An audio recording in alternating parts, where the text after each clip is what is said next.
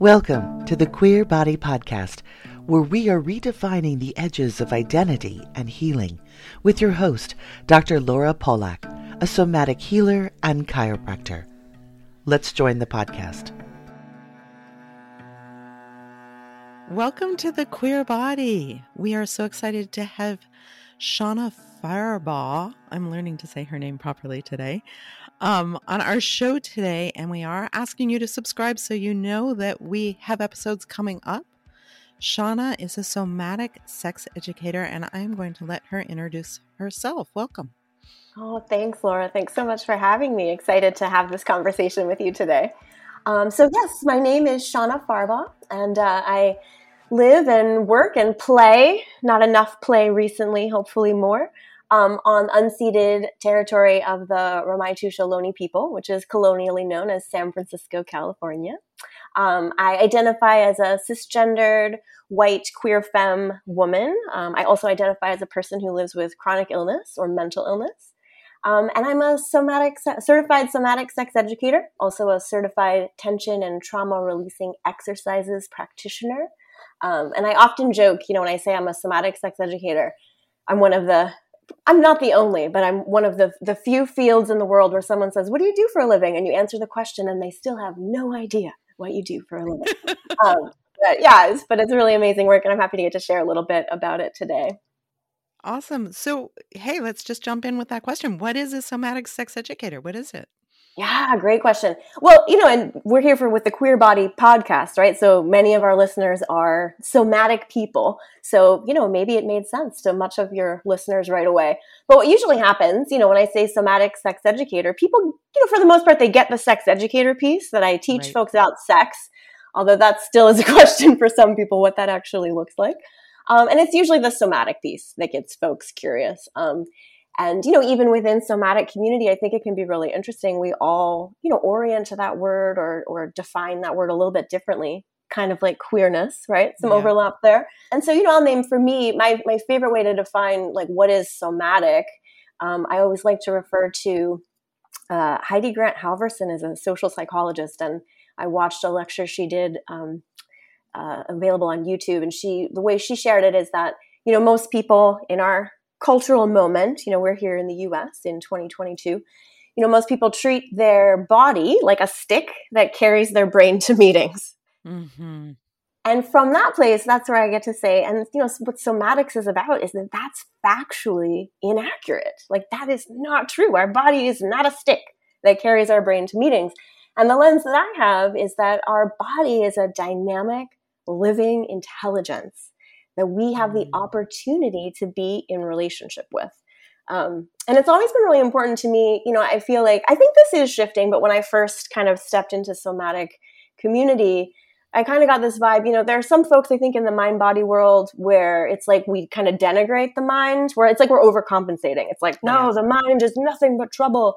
Um, and I, I completely disagree with that. So from the beginning, you know, I, I like to say, I love my, my mind, right? It's also a dynamic living intelligence. It's brilliant. And I totally value it. And so what somatic practice is for me is that if we only have access to our mind, we're kind of functioning with half of the data and half of our brilliance. And so somatic practice is really about um, relationship building between these two like living entities um, and learning to share information and, and make decisions together. So more can be said about that, but that's a little snapshot. Well, that's the somatic piece. And I want to just jump with the somatics for a minute because the yeah. part with the somatics and the mind is in my practice anyway. I find that at least oh gosh, I'm going to go big here and say 70 to 80% of the people have yeah. no idea to listen to their body. Like the conversation with their brain, we really get that piece. But right. the conversation of like, well, how do I know that my body is a living, breathing entity on its own if it's right. just doing what I want it to do? And, and when it doesn't, is when I seek out like somebody help me with this because it, my is not working properly, is kind of yeah. the analogy. Yeah. So when you absolutely. say it's a living, breathing being, like how do you how do you mm. communicate with that part? Oh my gosh, I love this question because this is like something I am obsessed with, like in my practice and in my teaching and in my own life.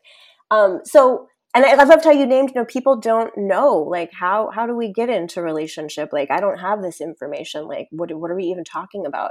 And so where I like to start is to say that sensation is the language of the body.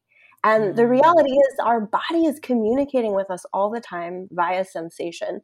Um, and when I say sensation, I'm largely referring to like interoception, right? These sensations that happen kind of within our body less so than like you know when i physically touch my skin and i can feel that sensation mm. And so for me again you know really um, I, I, lean really heavily on the heavily on this relationship building analogy you know and it's mm-hmm. like if i wanted to build a relationship with a human outside my body right it's like how do we do that well we need to communicate you know that's where it starts um, right. and so to communicate, we need to speak the same language. And so, a big piece of where I really start with my clients and bringing them into this somatic practice is really somatic awareness, is the phrase that I use. And so, it's how do we slowly start to build our capacity to notice these sensations that are happening in our body all the time, right? Mm-hmm. And to, to really feel what's happening. And, you know, I want to acknowledge it's really fascinating because all of us are in a different place with this relationship and this capacity. Um, and there's lots of reasons. There's many folks who, when we start to, when we want to connect to our body and we go to get that information, it's not there, right? And so, you know, there's something to be said for like uh, allowing and some practice. You know, all of these are practices. And over time, we actually typically, for most of us, start to actually be able to perceive more sensation. And then part of the practice is also learning to just like allow whatever is in our bodies to be present without jumping to creating some kind of meaning. You know, so when I'm coaching clients early on, a lot of times I'll reflect back, like, well, what, you know, what are you noticing in your body? And they might say, like, well, I, I'm anxious. And I'm like, okay, where's the anxiety in your body? and maybe mm. they can mm. say like well i think it's in my chest and i'm like great and what does it feel like in your chest like what sensation are you actually noticing and with that additional coaching can people can be like well it's tight you know and then i'll go further and i'll be like what's that tension like is it squeezing in is it pressing down and it's really building the capacity it's like it's learning a new language right getting more fluent and the more data that we get with practice then the the more information we have um, anyway I went a little off the rails there, but no, you didn't go off the rails at all because actually you gave us a concrete understanding of what that looks like instead of it kind of being out there in the mental world, which I really yeah. appreciate. Yeah. But then there's this this second part, like, um, so we can have a somatic relationship with ourselves. Like mm-hmm. it doesn't mm-hmm. have to be in relationship to something else. Is that right? Yeah. yeah. So, can you, well, can you clarify the question?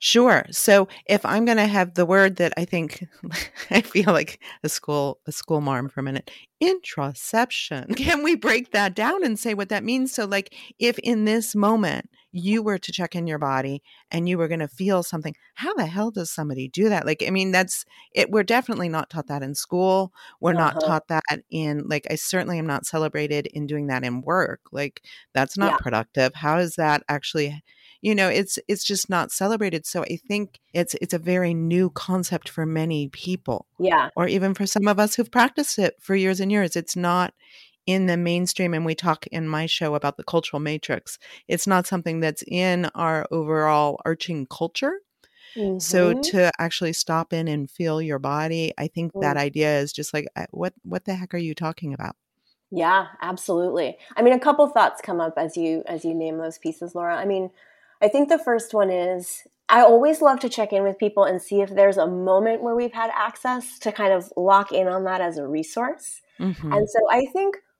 most of us, not everyone, right? I want to acknowledge that, but I think most of us have had some kind of connection to those sensations in kind of extreme circumstances, you know, mm-hmm. or like if when we've been extremely stressed out, we might have been aware, like, you know, my heart was pounding, or butterflies in our stomach, you know, these cultural references that we right. have.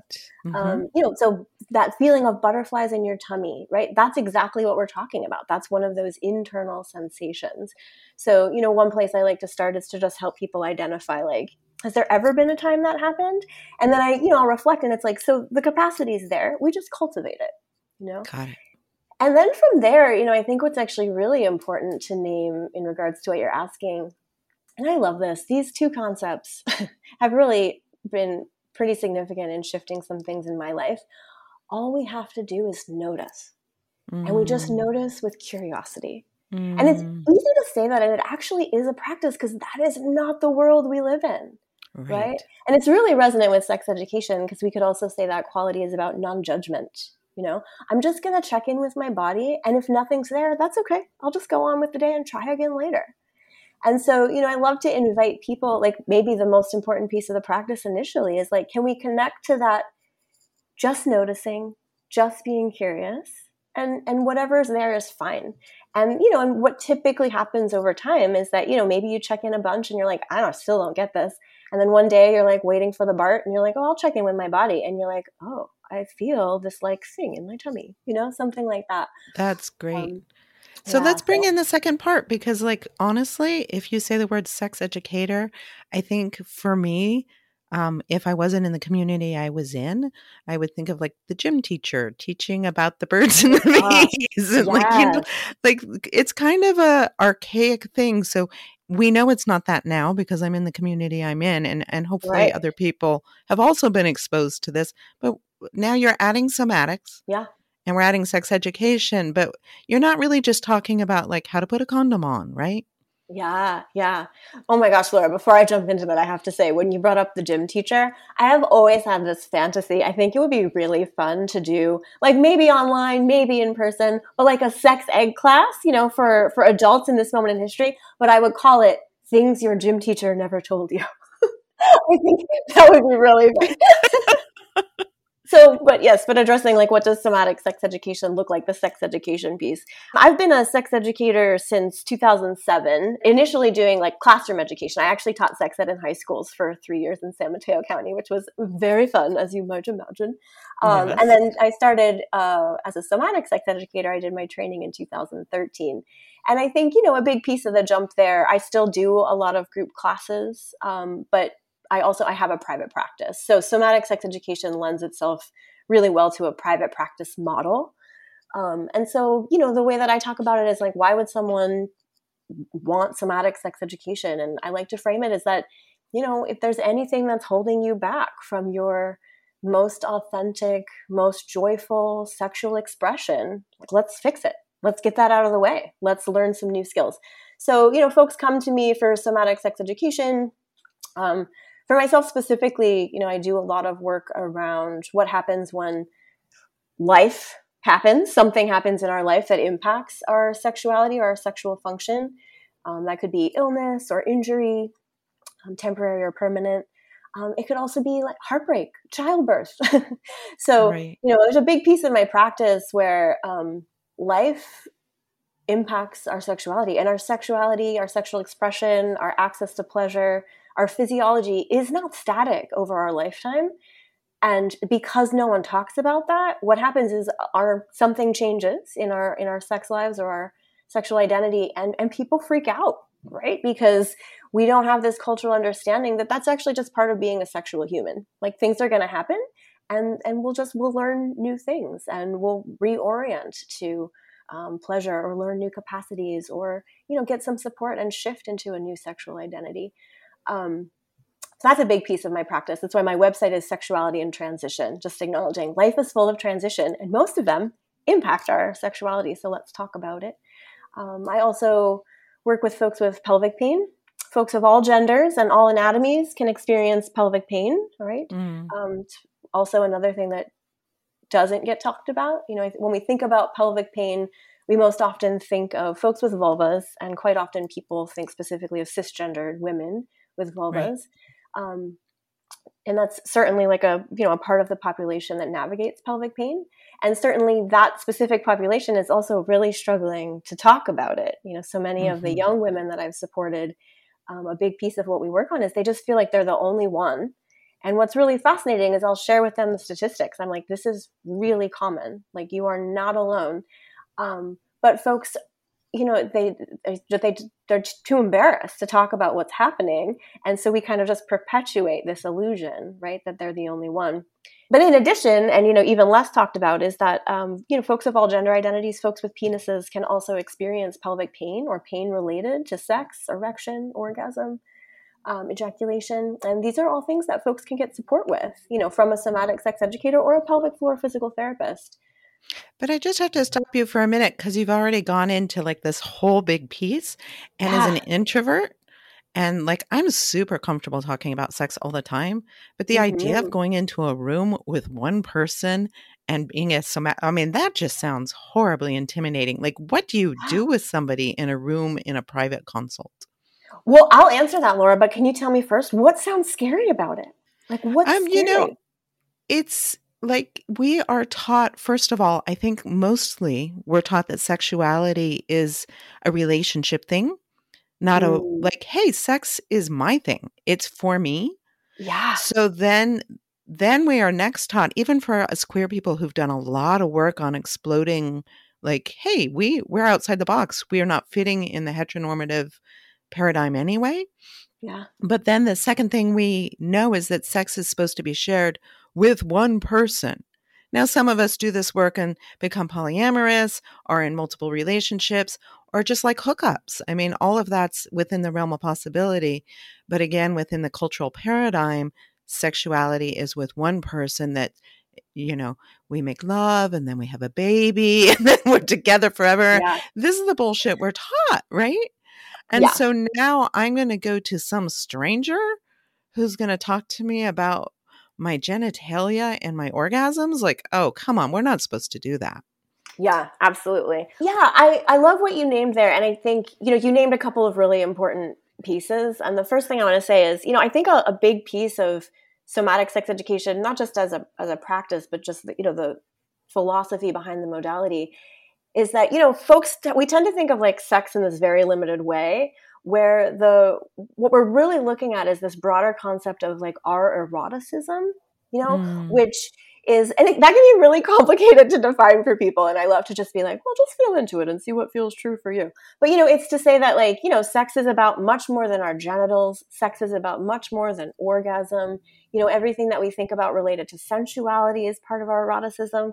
But i also love to say you know there's this lens on the erotic that's what i ascribe to that like our eroticism is our vitality.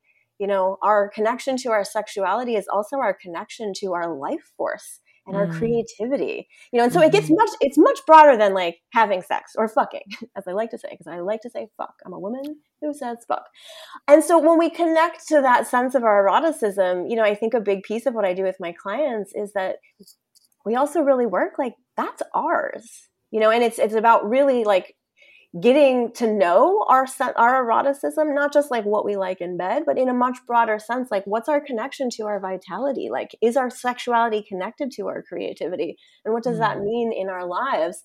And to also like we get to know our own body our arousal um you know and and you know what do we like and what do we don't like? And we get to own that as ours. And it honestly from that place we then have choice. We can share it with whomever we want you know in consent um, or with no one. But so there is this piece of it right that and i love how you name that because that is a paradigm shift where you know sex is not about we get to choose to have sex with other people but our sexuality our eroticism is ours is ours.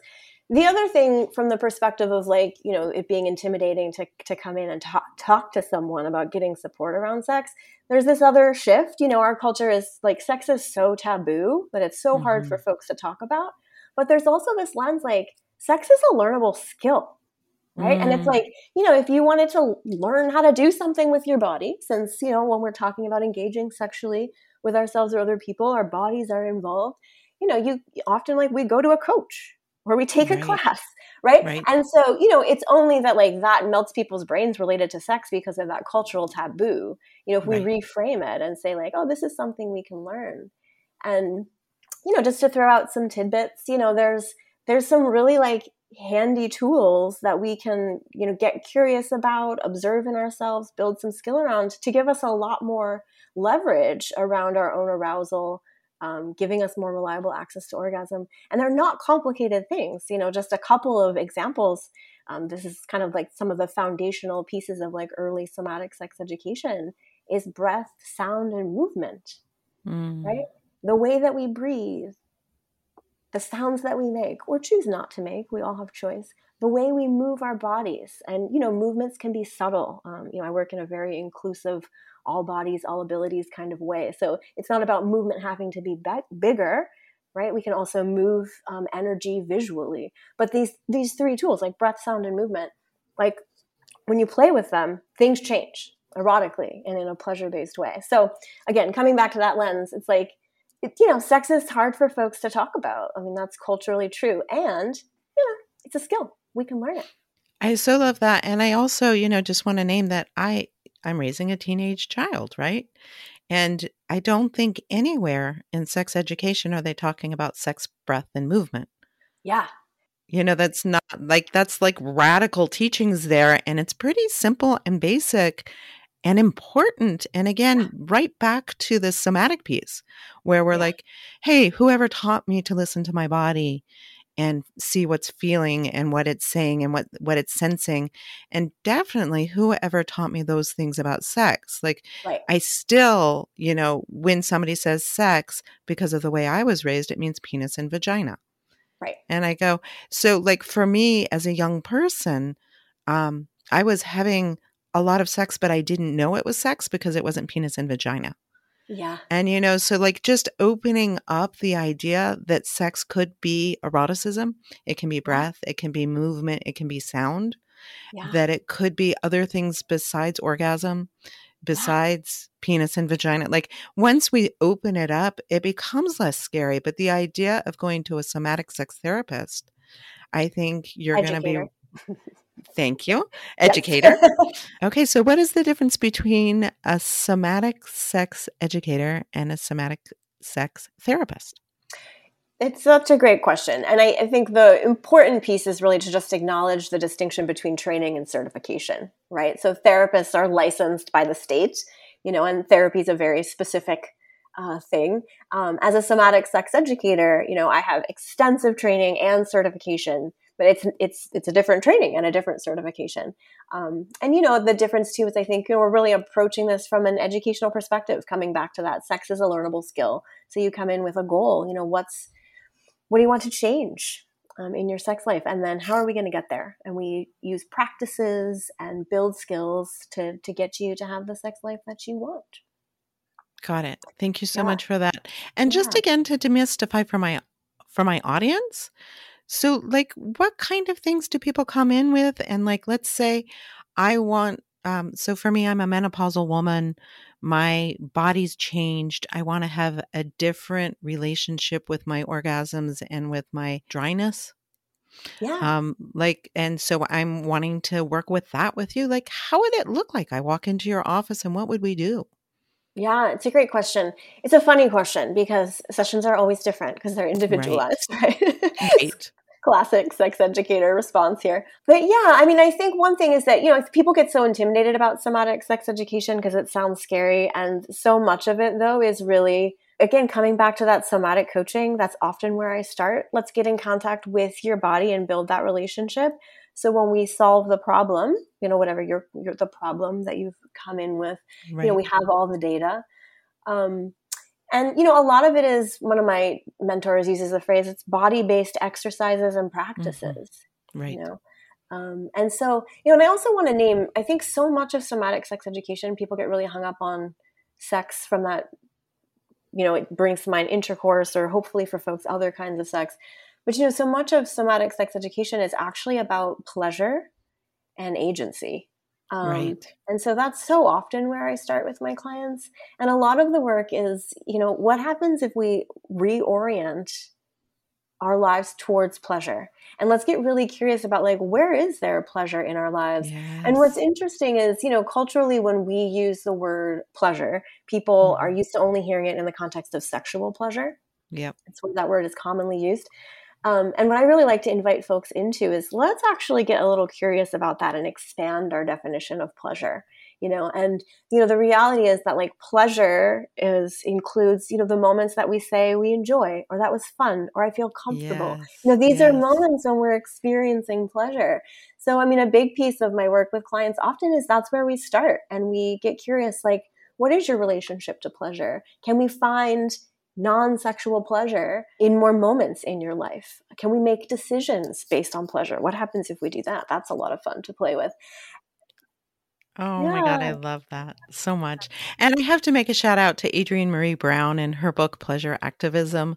And if if she happens to listen to the show, please come on the show. You are an idol of ours. Yeah, um, but you know, like this whole pleasure activism movement, this whole idea of like, yeah, what is pleasurable? How do we cultivate pleasure in our lives? I, I just love that you bring that to the forefront because it is important yeah. and it does demystify like what you do. Yeah, absolutely.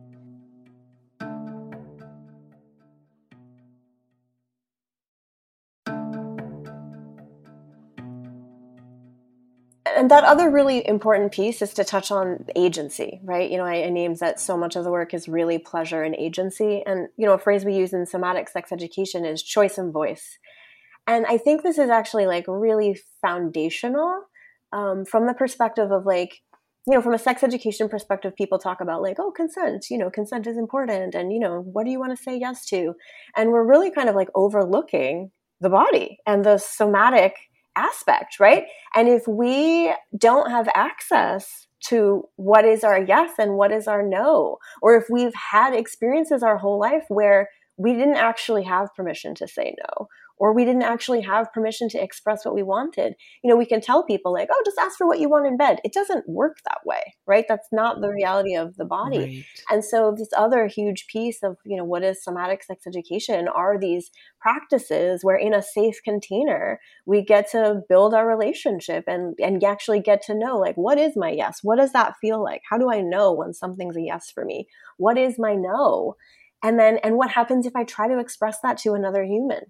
What happens in my body when another human mm-hmm. says no to me and so and i think what's really interesting mm-hmm. is you know in trying to paint this picture of what is somatic sex education you know when i say like it's really so much of it is pleasure and then this choice and voice because what happens is like when we build these embodied capacities to notice pleasure, to allow ourselves to have pleasure, that's a whole nother conversation. Right. And to really connect to our yes and our no and be able to communicate it, and you know, I'm looking at this in a whole life perspective. But when we have these embodied skills and then we look at our our sexual quote problem, all of a sudden the problem looks a lot different.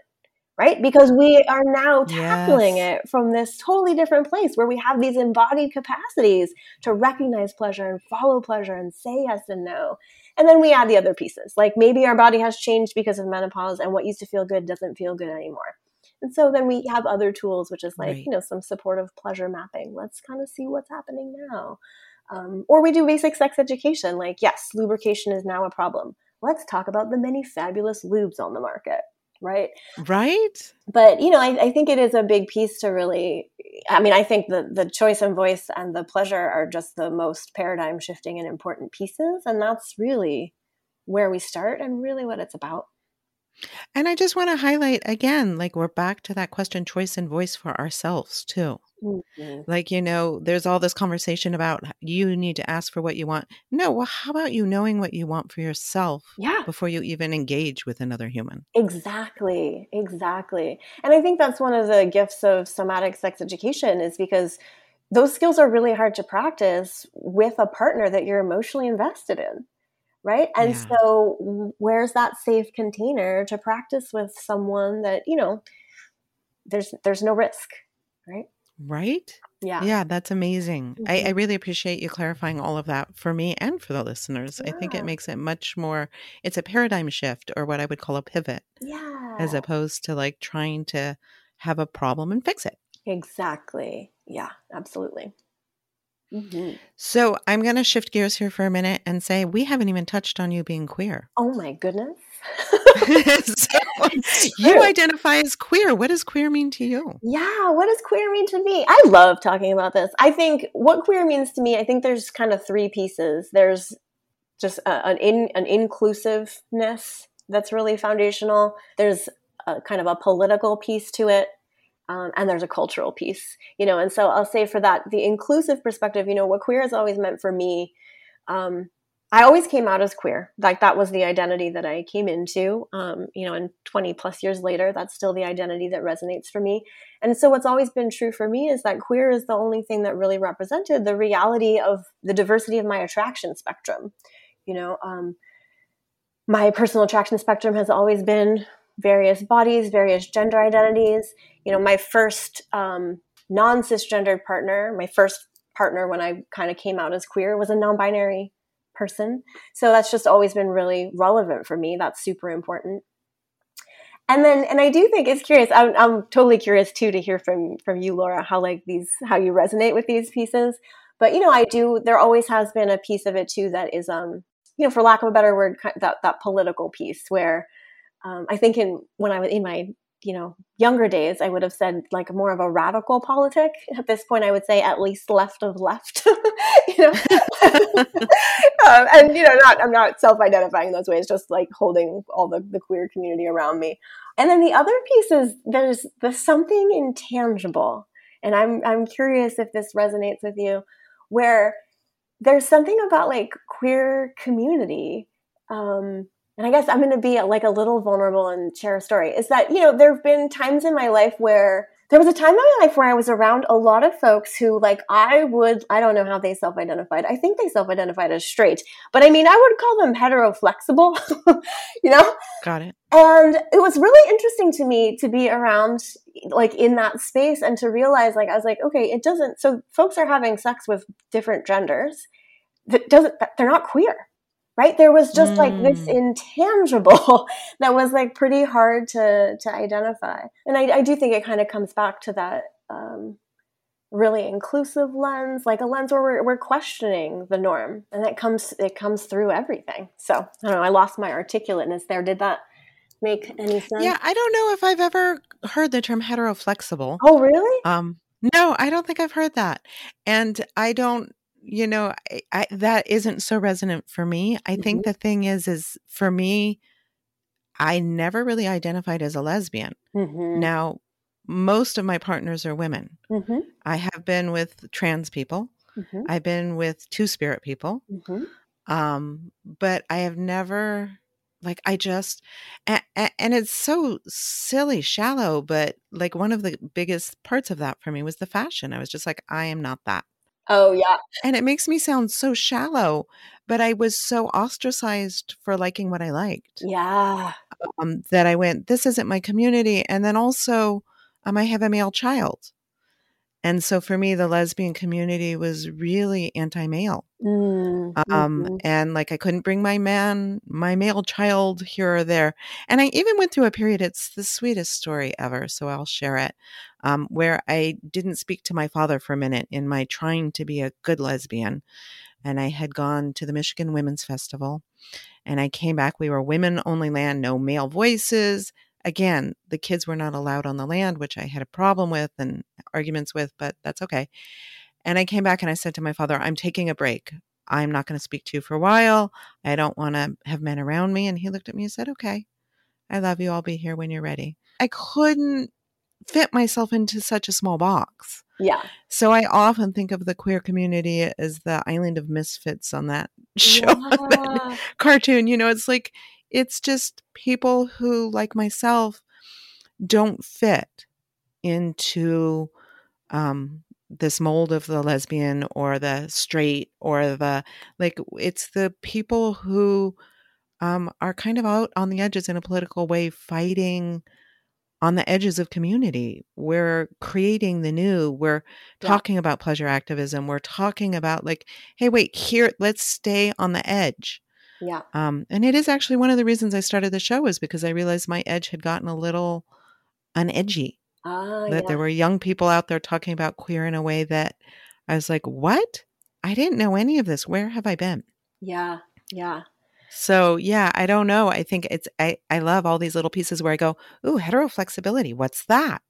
How does that fit in? Like, so I, I'm not sure if you defined yourself as well as you want to, but I like that it's a little bit undefinable and that that's been a lot of our conversation today. It's like, well, wait, where are the edges? Yeah, absolutely. Yeah, and I love how you framed that about, you know, kind of like being on the edge and like trying to figure out how to do things differently. You know, I think that's a really mm-hmm. good good piece of, of what queerness is about. I think, you know, I mean, I, I would love to see us as a community sh- shy away or step away from that saying that we don't belong, you know, as a yeah. you know. Um, so I completely agree with you about it being we're the magic makers, but just like I re-embrace the word nerd, like I'm yeah. a nerd, I'm a geek, I'm a weirdo. Yeah. I like, and even being a dyke or a queer or fat, like all those words we've reclaimed, like I like being different or outside the norm because I don't feel norm. So this way I get to claim it with like power and intention. What do you think about that? Yeah, I mean, absolutely. I mean, and I think there's so much power in identity in general, right? And like what what words feel good to us and how do we how do we define those things for ourselves? You know, I think there's this piece where what I'm really feeling is this this part of queerness that's about doing it differently. And mm-hmm. really though connecting to I think the piece that's been bubbling for me a lot is how what that's about though is just this really radical acceptance of ourselves yes. and each other. Yes. Where it's really about like, well, what's true for you? What works for you? And like bringing it back to that somatic, you know, as somatic practitioners, like all of that is in our bodies, right? Mm-hmm. And so, mm-hmm. and I just, I have this deep curiosity too about like, you know, bringing this, this queerness, right? Which is about mm-hmm. how do, what works for you? And like, there isn't a right or a wrong answer. And you know, yes. what if we bring this to other parts of our lives as well? So, yeah, I think it's really powerful. Powerful and unique that it's so individual. Like your queerness is different than my queerness is different than every single person listening here. Yeah. Yeah. And it's so individual, but we're in community. I mean, and that's, you know, like that you know it's not it's not gone into some i don't know there's that stereotype of that individualist american and that's not what we're talking about. It's something very different you know. I so appreciate that distinguishment. It, it's a really nice Thank you for that. Mm-hmm. Um, we are going to end our show, but as we do that, I always want to ask for a practice. Oh, yes. Do you have a practice? Of course. I'd love to share a practice. Um, the invitation I want to share with your listeners today is any moment of the day to ask yourself, what would make this moment more pleasurable? And remembering, you mm. know, we touched on earlier that broad definition of pleasure. So maybe even right now in these last few moments of the podcast, you're listening, what would make this more pleasurable? Are you a little chilly? Do you want to grab a sweater? Would a cup of tea increase your pleasure with this podcast? Maybe you need to stretch, you know, you're a little stiff. And so this is a practice you can do anytime, you know, asking yourself that question. Notice what comes up. Notice if resistance comes up right? Maybe you notice something would make the moment better, but there's also a story why it's not important or you don't need that or you don't deserve that. We get to be curious about that. And what's it like if you let yourself have it?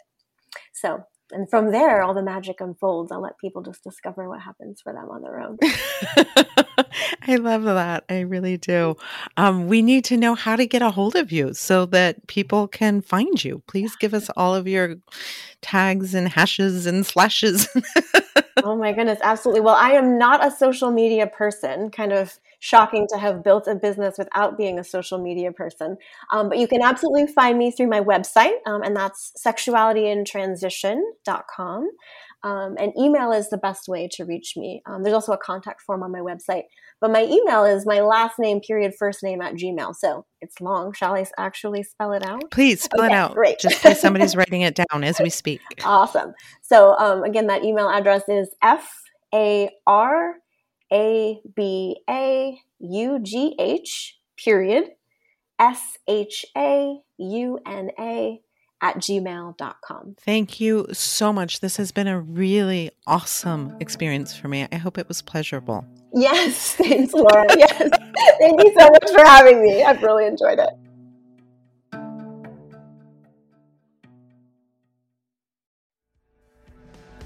You've been listening to the Queer Body Podcast, where we are redefining the edges of queer identity and healing. For more information about Dr. Laura Polak or our podcast, check out our website, communityholistichealth.com. Thank you for listening.